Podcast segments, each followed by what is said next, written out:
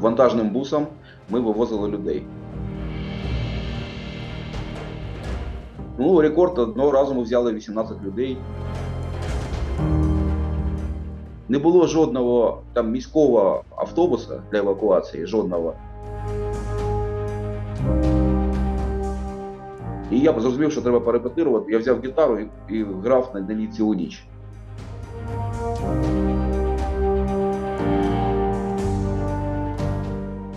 Усім привіт! Це подкаст Герої Харкова. Мене звати Тетяна Федоркова. На зв'язку зі Львова мій колега Володимир Носков. А нашим співрозмовником сьогодні є волонтер та музикант, лідер харківського гурту Папа Карло Василь Рябко. Це той самий Василь Рябко, який каже, що Харків залізобетон.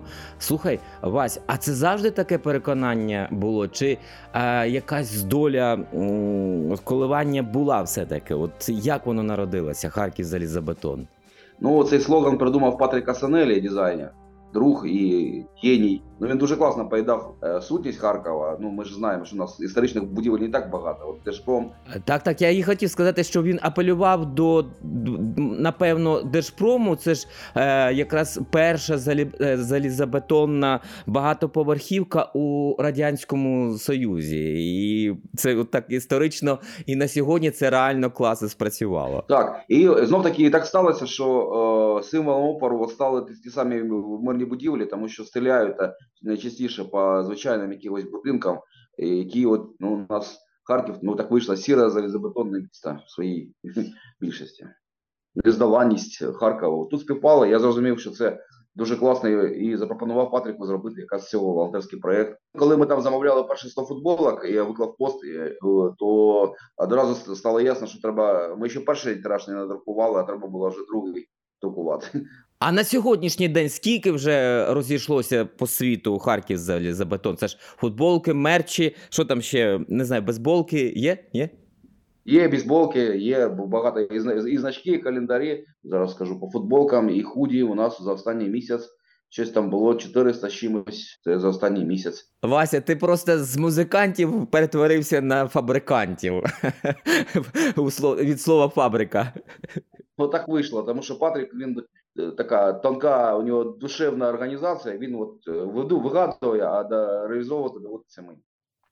Я знаю, що з цим мерчем є е, деякі проблеми в плані того, що багато інших. Е, е, Організацій е, або там людей використовують цей е, логотип як свою власність, хоча вона, я так розумію, захищена, це авторське право, і тому відслідковувати все це дуже важко.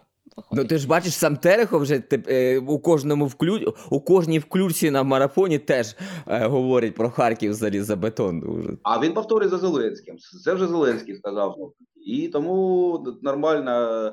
Я чому не, не люблю гасла незламний Харків, який намагався наш мер поширювати, тому що незламними бувають такі гумові вироби. Ну, штучне, да, штучне. Да, тому що от, ну, ну що значить незламний? От той, хто гнучкий, ну, знаєте, як, як гумовий виріб, його не зламаєш.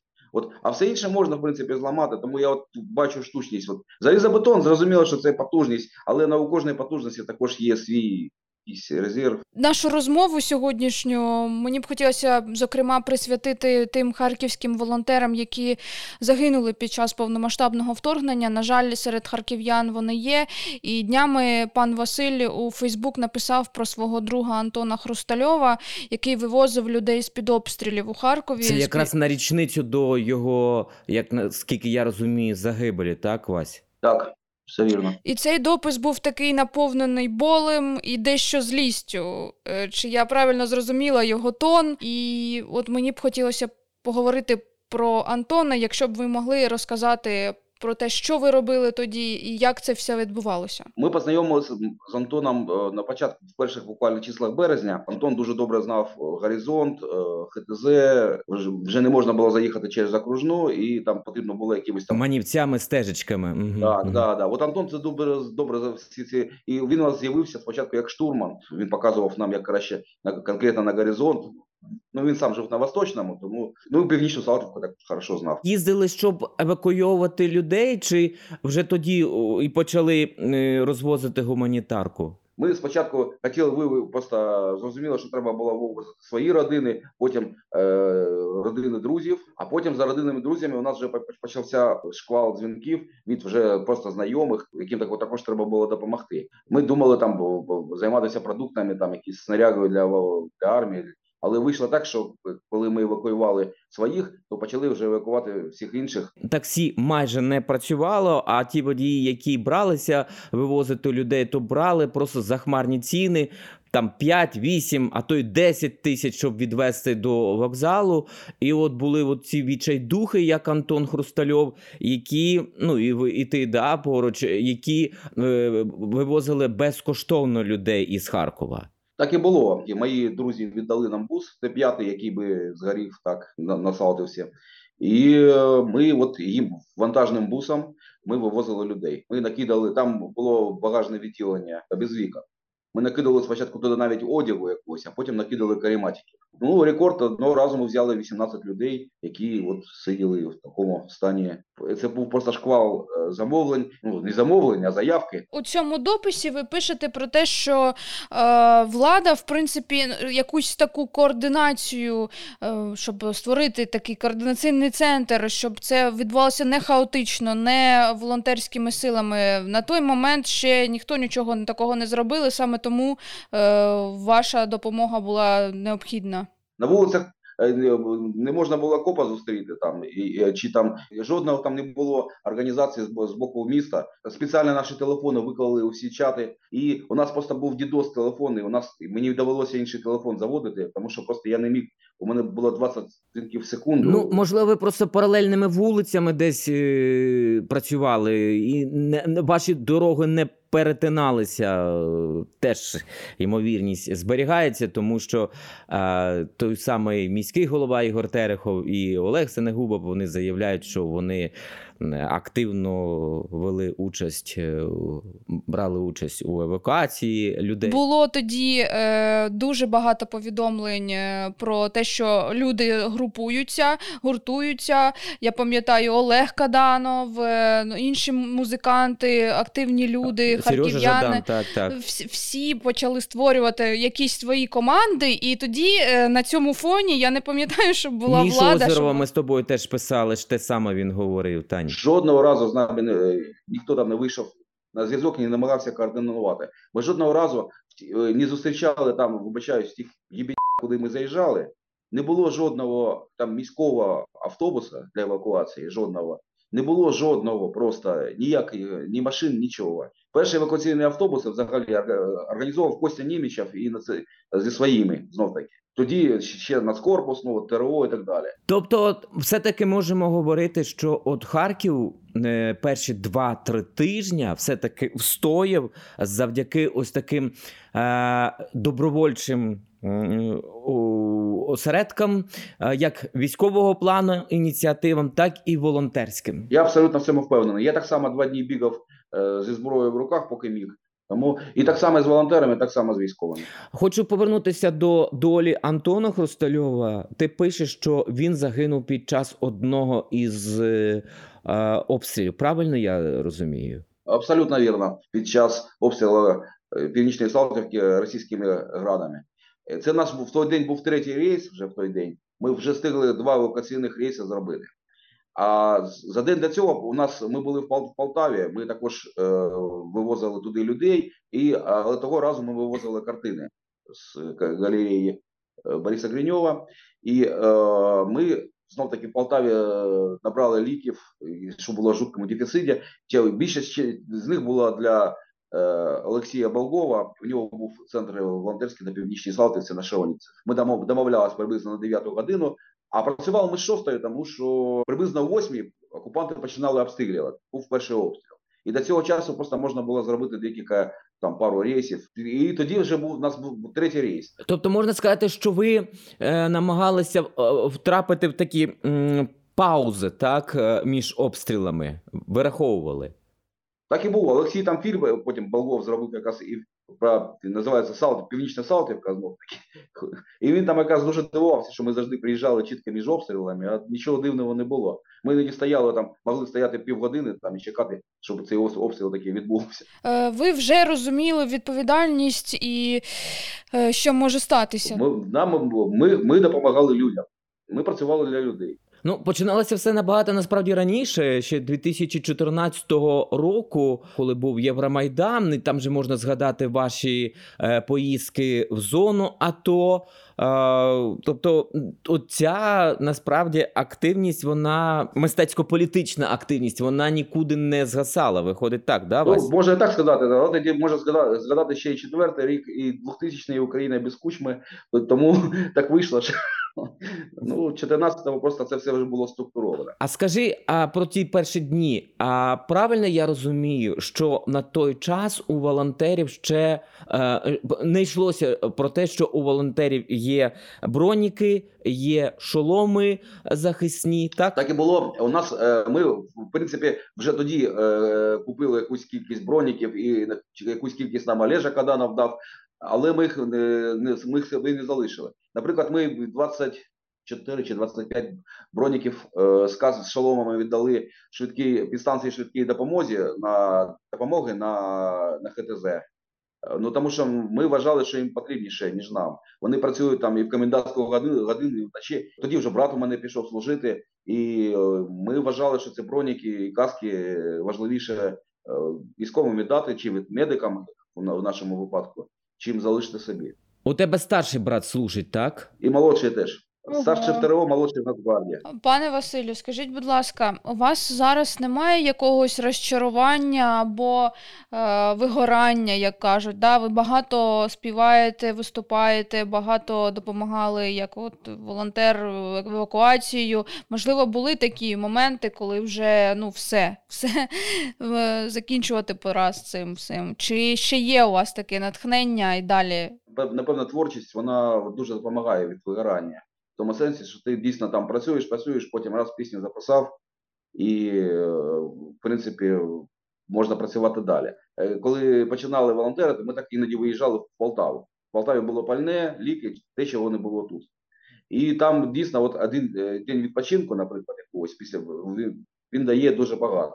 І в творчості так само. Я знаю навіть куди ви їхали за шашликами. А, от да, от яка заїздили і на шашлики. Це це була абсолютна правда. І якась от ми стан творчості, якась тоді дуже класно от, назвав внутрішньої Полтави. І от творчість, вона якраз дає е, цю можливість е, умовно не вигорати. Але перший місяць війни, великої війни, ти е, не міг взяти е, гітару, і тільки після того е, сів і заграв. Так, да, і і то я сів заграв, тому що ми домовились про перший марафон в приміщенні е, музичний марафон. І я в мене навіть не те, що бажання прямо якогось не було. Ну просто ми я подумав, що я скучив, і е, ми вирішили зробити е, перший марафон на підтримку ТРО. І я зрозумів, що треба перепетирувати. Я взяв гітару і, і грав на ній цілу ніч. Я зрозумів, що це дуже потрібно.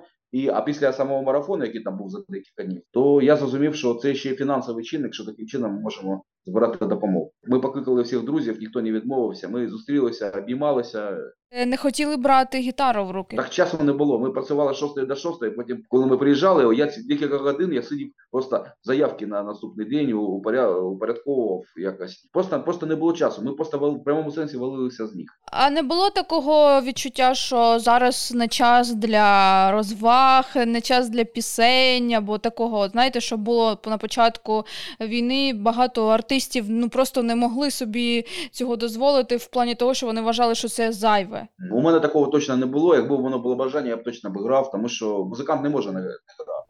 Мені взагалі чесно зізнаюсь, трохи дивна така постановка питання. Я його відверто кажучи, теж чую від деяких, скажімо, е, там ведучих, які спілкуються із артистами, тому що ну я не знаю війн, е, де б не підтримували е, військових артисти, поети, письменники. Це абсолютно нормально, тому що і під час війни життя продовжується. А от у мене іншого плану плану запитання. Вась. А я знаю двох людей з мистецького світу, які настільки стресанули, що у них відключило оцю творчу штуку. Це наші спільні знайомі з тобою, але він сказав: Ну, я не можу писати музику, не можу писати е, вірші. От о, я тільки думаю там. Про повітряні тривоги, про війну і так далі. І, і другий це, це з художників так само каже: я настільки стресанув, що я тепер не можу настільки працювати продуктивно, як це було до війни. От як ти гадаєш, що це? Чому так? Одні, Одних навпаки рве і хочеться писати, е, підтримувати, ну, писати на теми війни, а інших навпаки, от так. Е, ну, я все одно краще ліки від вигорання це праця. І просто ми реально, коли ми працювали е, з 6 до 6, ну, тоді комбінатська година була з 6 години, і ми не завжди в неї влазили, то е, Ну, це шалений адреналін, і, шалені емоції, і дуже багато всього таких от речей, яких ну і кудись все одно, вони ж кудись все одно мають вийти. Ну вони просто дійсно вімкнулося, от волонтерство, якісь там почали щось би ну Просто якби я, я так само сидів, наприклад, вдома, просто там я не знаю, і слухав повітряні тривоги. Наприклад, напевно, я теж там нічого не написав, нічого не робив. Тобто е, можна сказати, що от те, що вийшло у тебе в музиці і в поезії, так у піснях, це те, що виходило а, через край з душі. Так, я думаю, що це якраз щиро було, і в принципі так іншого пояснення немає. А як ви. Ем... От зібралися, да, ви кажете, що ви тоді обнімалися і і, взагалі були раді. Ви можете згадати, це які були дні, і наскільки це було важливо для вас е, особисто і для всіх, хто вас оточував, і для міста Харкова? Бо тоді не було нічого, жодних подій. І от коли е, щось таке затівалося онлайн, е, всі були, ну, якийсь настрій з'являвся. Ми по телефону я всіх обдзвонив, знов таки це була моя ідея. Сережа Ждан підтримав, не розголошували місце зустрічі, що це там, де це знаходиться, все там, щоб ніхто там вимикали телефони, тому що ми розуміли, що може спокійна ракета прилетіти. Це було точно 20 числа березня. Треба подивитися там. Ну страху не було вже. Да, вже була така робота постійна. Ну ну не було неконтрольованого страху.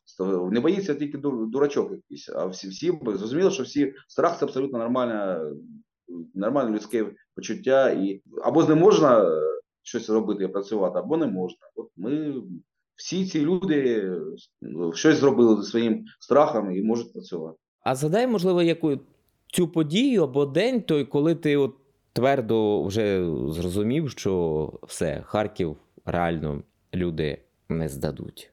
Ну, я це писав з перших днів, що там ми там не здамо, але чесно кажучи, у мене впевненості такої не було. В тому сенсі, що я не з тих людей, які йдуть в якусь справу, тільки впевнені у перемоги. Я так само думав, що ми Майдан програємо. І от серйозно. Ну, просто якби не, не пішов, просто було б соромно. І тут та сама ситуація. А от те, що от, що не здамо, я думаю, що все-таки це та усвідомлення пішло так. Ну, я думаю, що у квітні місяці так. Я думаю, що третій, четвертий марафон у нас вже був. З'явилося багато військових на вулицях. І от, напевно, от це це все-таки було середина квітня, мені здається. Ну, ти це побачив по позиції а, військових, волонтерів, активних людей. Чи все-таки ти побачив певний злам і серед м, звичайно простісінького населення? Населення вімкнулося пізніше трохи. Все-таки, от квітень це був такий місяць, ще коли по вулицях ми гасали, там можна було за 10 хвилин проїхати там від Рогані до Олексіївки спокійно. Наприклад, у травні, в травні, от е, червні, там вже почалося якесь масове волонтерство, просто всі були волонтерами, і це було прикольно, також дуже приємно. Стало менше евакуацій, стало більше часу на те, щоб також військовим допомагати. І ми постійно бували на позиціях, і ми бачили, що у нас є, що скільки що з'явилися нові частини, достатньо сил, щоб отримати Харків. Ви допомагаєте територіальній обороні, так е, і і не тільки територіальній обороні. Так, ну у нас є декілька частин в пріоритеті. Ну такі 227 батальйон, 226 ТРО, е, Кракен. Просто я два дні бігав бігав з пацанами, ну тоді ще не Кракен, тоді це був незрозумілий зброд з, з автоматами зі спіленими номерами, а, а потім вони стали кракеном. Ну і знов таки є любов 14-го року, це 92-га наша бригада. Василю, Але твоя пісня ще й зброя. Тому що за твої пісні Русня банить цілий, ці- цілий канал твій. Я сьогодні намагався викласти в TikTok пісню 23.00. Її знесли за 3 хвилини. А що там за пісня? Ну от вона є в Фейсбуці, от на це піс- пісня про, про прекрасні обстріли. Там прекрасний кліпчик. В Ютубі вже не існує якраз. От. А от в Фейсбуці чомусь він, він досі є. От набери 23.00 Папа Карло. Настає 23 година, і від вибуху заплаче дитина. Витрачають на це боєприпаси тільки піси. 23 рази будеш ти горіти. 23 Це якою стала ваша музика? Як змінилася творчість? Як це все вплинуло на неї? Е, Вона стала ще більш щирою, додалося матюків. Ну як можна там про русню сказати? От, от, напевне, Харків залізобетон ви чули. От, у нас всі всі слова, які там ми співаємо, у нас з зала хором доспівуємо там. Намагались взяти місто воїни Орди, але ми з тобою їм дали. І творчість стала більш щирою.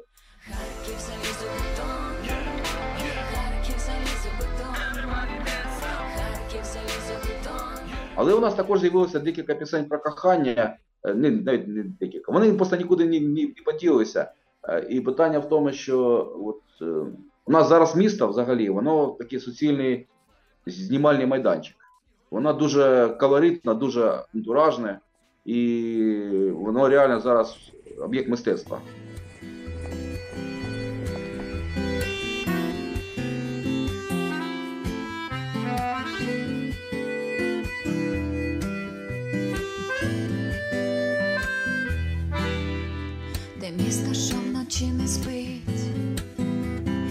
Що так мені болить, що так бентежить нас пітьмі, лишилось вдалині.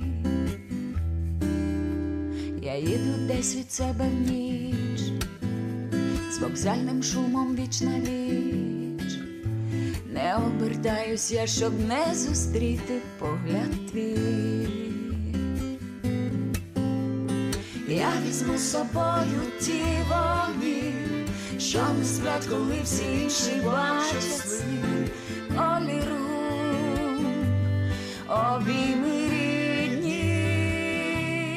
І от навіть якась пісня, от, ну просто от у нас там пісня є в обличчях різних. Це перша пісня, яку ми записали, вже написали навіть під час війни. І там от наша я, солістка Яночка ходить і просто по місту всіх поють кавою, там кого зустрічає комунальників, там військових, там ще волонтерів. І, е, а пісня сама про, про любов. Але там ну знов таки, чи просто про любов, чи ще про любов до міста також. Твої вірші від серця до неба, я кохаю з першого слова, лише сни приходять про тебе знову і знову. Та прокинувшись рано на бруківці майдану, я тебе зустріну наяву.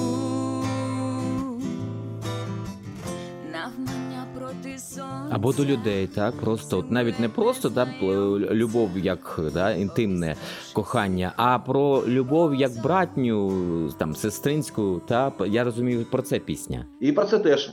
Мгм. У нас да, ми не любимо, коли пісня про щось одне, у нас пісні Ви ж нещодавно повернулися із гастрольного туру Європою. А як вони сприймають пісні, наповнені? Ну, чого там е, ну як треба це про це казати, і злістю, так, е, і гнівом, не тільки любов'ю, а й от про те, що ти говорив, і мати, і так далі. Дуже класно сприймають, тому що, по-перше, все одно відсотків 70 аудиторії це були наші там, українці. Е, хоча у нас були концерти там от, в парі міст, де були переважно там, де було навпаки. І все одно в- тут е, вони все одно сприймають. Е, і, і якщо на початку навіть там у нас там деякі люди, там німці там задавали питання там. е, От перед концертом, наприклад, там, а чому ви просто не поміритесь там? Це ж ваші брати. Так я і вів до цього, та німці там не намагалися вас примирити, або це так, так стримано сказати. Ну, а ви можете ось ну трошечки м'якіше, толерантніше, такого не було. Е, Вони якось питалися, е, е, стали там, чому ви там просто не помиритесь там. У вас же один язик, І в якийсь момент я просто кажу, як ми можемо з ними помиритися, коли Путін ху. І він каже, Путін is not хуй. Я кажу, ху. І коротше, і на цьому спілкування от початково припинилося, вони почали розуміти, е, робити вигляд, що нас не розуміють, але після концерту все одно підійшли, і і саме тоді ми от з ними поговорили. Але вони у них було з'явилася маса запитань. І ми почали показувати свої телефони, свої там фотки, свої там відосики. Вони взагалі е, не мали гадки, вибачаю, що тут відбувається. І питання в тому, що вони точно пішли там додому гуглити і дивитися щось там шукати інше, окрім російських каналів, які які вони явно дивилися. Я сподіваюся, що після того, як міжнародний кримінальний суд оголосив офіційно, що Путін підозрюється у воєнному злочині, хоча б у тому, що депортує дітей незаконно, можливо, там е, німці і всі інші, хоча б з цього боку будуть вважати його. Ну, подивимось. Німці вони також різні. Там є мій друг е, Барт, якраз е, Герт Крамбер. Він дуже багато був і в Савку, і в принципі в Росії, і він ну він з найкращих німців. Ще 14 року, а ні, в 15 року, наприклад, він пісня у нього називалась «Не стріляйте в своїх братів. І пісня була присвячена звернена до Росії, типу там не стріляйте в своїх братів, тобто браття це ми.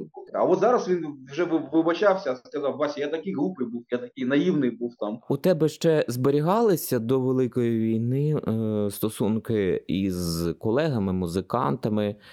Е, чи ще з кимось спілкуєшся, чи все от обірвав повністю? Я дружив е, з солістом гурту Underwood Максом Кучеренком, ну, якщо ти маєш з того боку. Я там допомагав там з перекладом пісень навіть деяких. І я в якийсь момент почав йому там писати ще там, здається, раніше набагато. У 2014 році гурт Underwood підтримав Майдан. І вони, до речі, були в Харкові, от ми їм концерт робили е, якраз.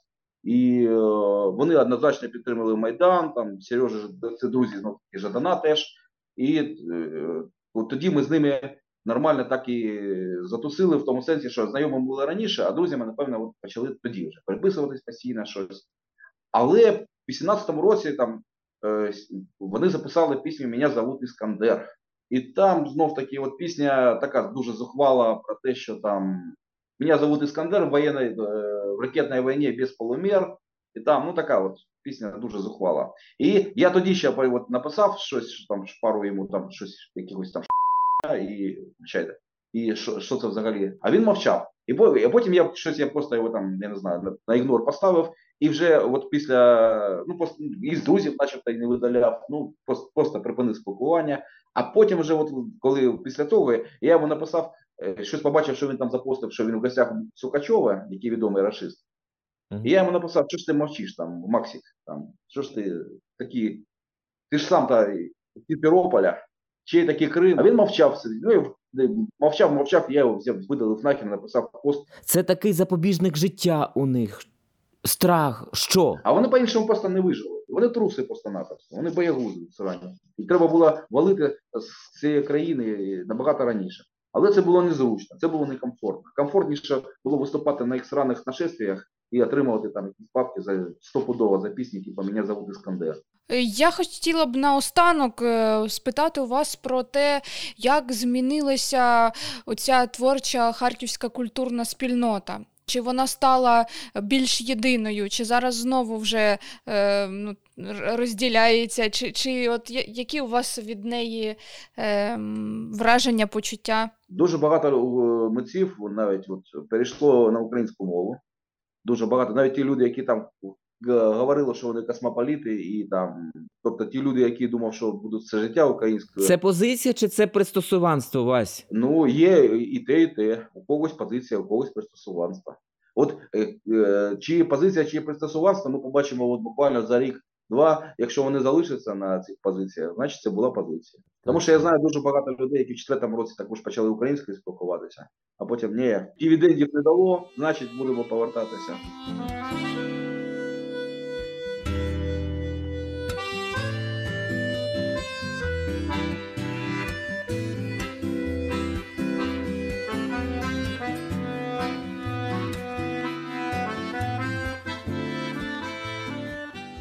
Да, от ми там просто розмовляли про там про злі пости, про те, що там дійсно е, е, просто е, це е, навіть пост такий я от виклав. Він же не просто емоційний. Я зробив його для чогось. Так. А для зробив його для того, тому що ми зараз спілкуємося з приводу увічнення пам'яті Антону Хрустальову нашим містом. Е, Ми хочемо зробити на місці його загибелі мурал. І друге, там все одно його родина Антона Хрустальова не отримала жодної допомоги. Просто коли людина помирає, будь-яка бабушка помре, навіть цих грошей, навіть цих копійок е, його родина не отримала. Не отримала вона тому, що е, вони кажуть, що ви невчасно звернулися. Невчасно це означає, що в березні, коли е, Антон загинув, не працювали взагалі там жодні установи, і не працювали вони квітень. Я думаю, що вони десь там в кінці травня почали там якісь там певні перші там повертатися забези і всі інші штуки.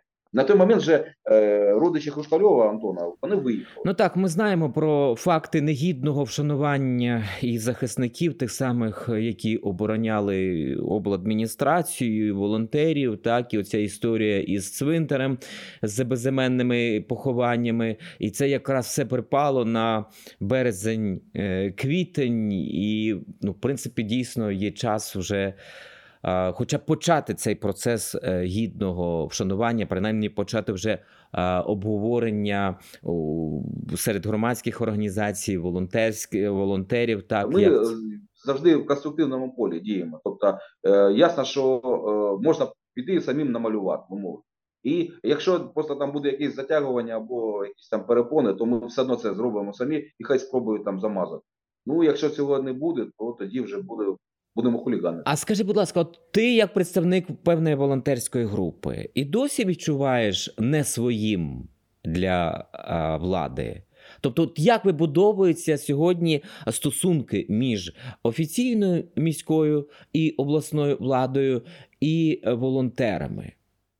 Ну, дивіться, я чесно скажу, я намагаюсь, е, у нас не виходить абсолютно не спілкуватися, але я просто намагаюсь е, бути конструктивним і звести це до мінімуму. Зрозуміло, що мені ці контакти не подобаються, особливо коли мені починають якраз ті самі запитання задавати, хто вас туди послав, навіщо ви туди поїхали і так далі. І, і чому взагалі як так могло, що ви там опинились під обстрілами? Тобто, це зберігається, да? а ми вас туди не посилали. І це ще не найгірше питання. Ви б послухали, що мамі Антона там розповідають, тому що зі мною так вони не можуть роз- розмовляти. І оцей малюнок, який ви хочете е, зобразити, це буде, е, я так розумію, поки що секрет, але може можете це, зображення з його обличчям або з Е, яким... Дивіться, є вже, є вже конкретний малюнок. Є дуже хороший художник, мураліст Ан- Андрій Пальваля його звати. Так, він робив мурал Лена на Бісюмі.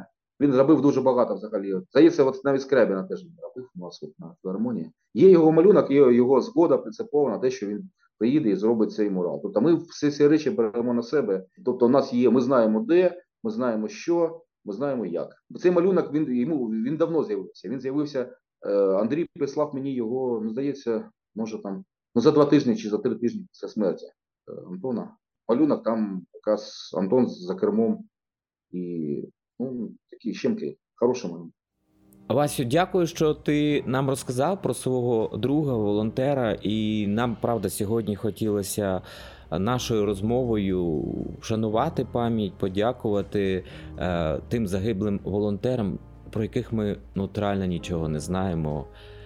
З різних причин на це, і дуже хочеться, щоб їхні імена не були е, забутими. Тому каже, щоб от друзі, їхні рідні, близькі теж розказували про це у себе у, на, на сторінках у соціальних мережах через ЗМІ, тому що ну щоб не сталося потім так, да, що деякі чиновники будуть дозволяти собі говорити, а ми вас туди не посилали. Та треба, щоб ми берегли от цю ціну, страшну ціну а, війни, боїв, порятунку людей, евакуації. І якщо прийде це переосмислення, то залишиться у минулому ці е, чиновничі дорікання. Дуже вам дякую, пане Василю. Е, да, успіхів вам в, в цьому питанні і взагалі в музиці. Дякуємо.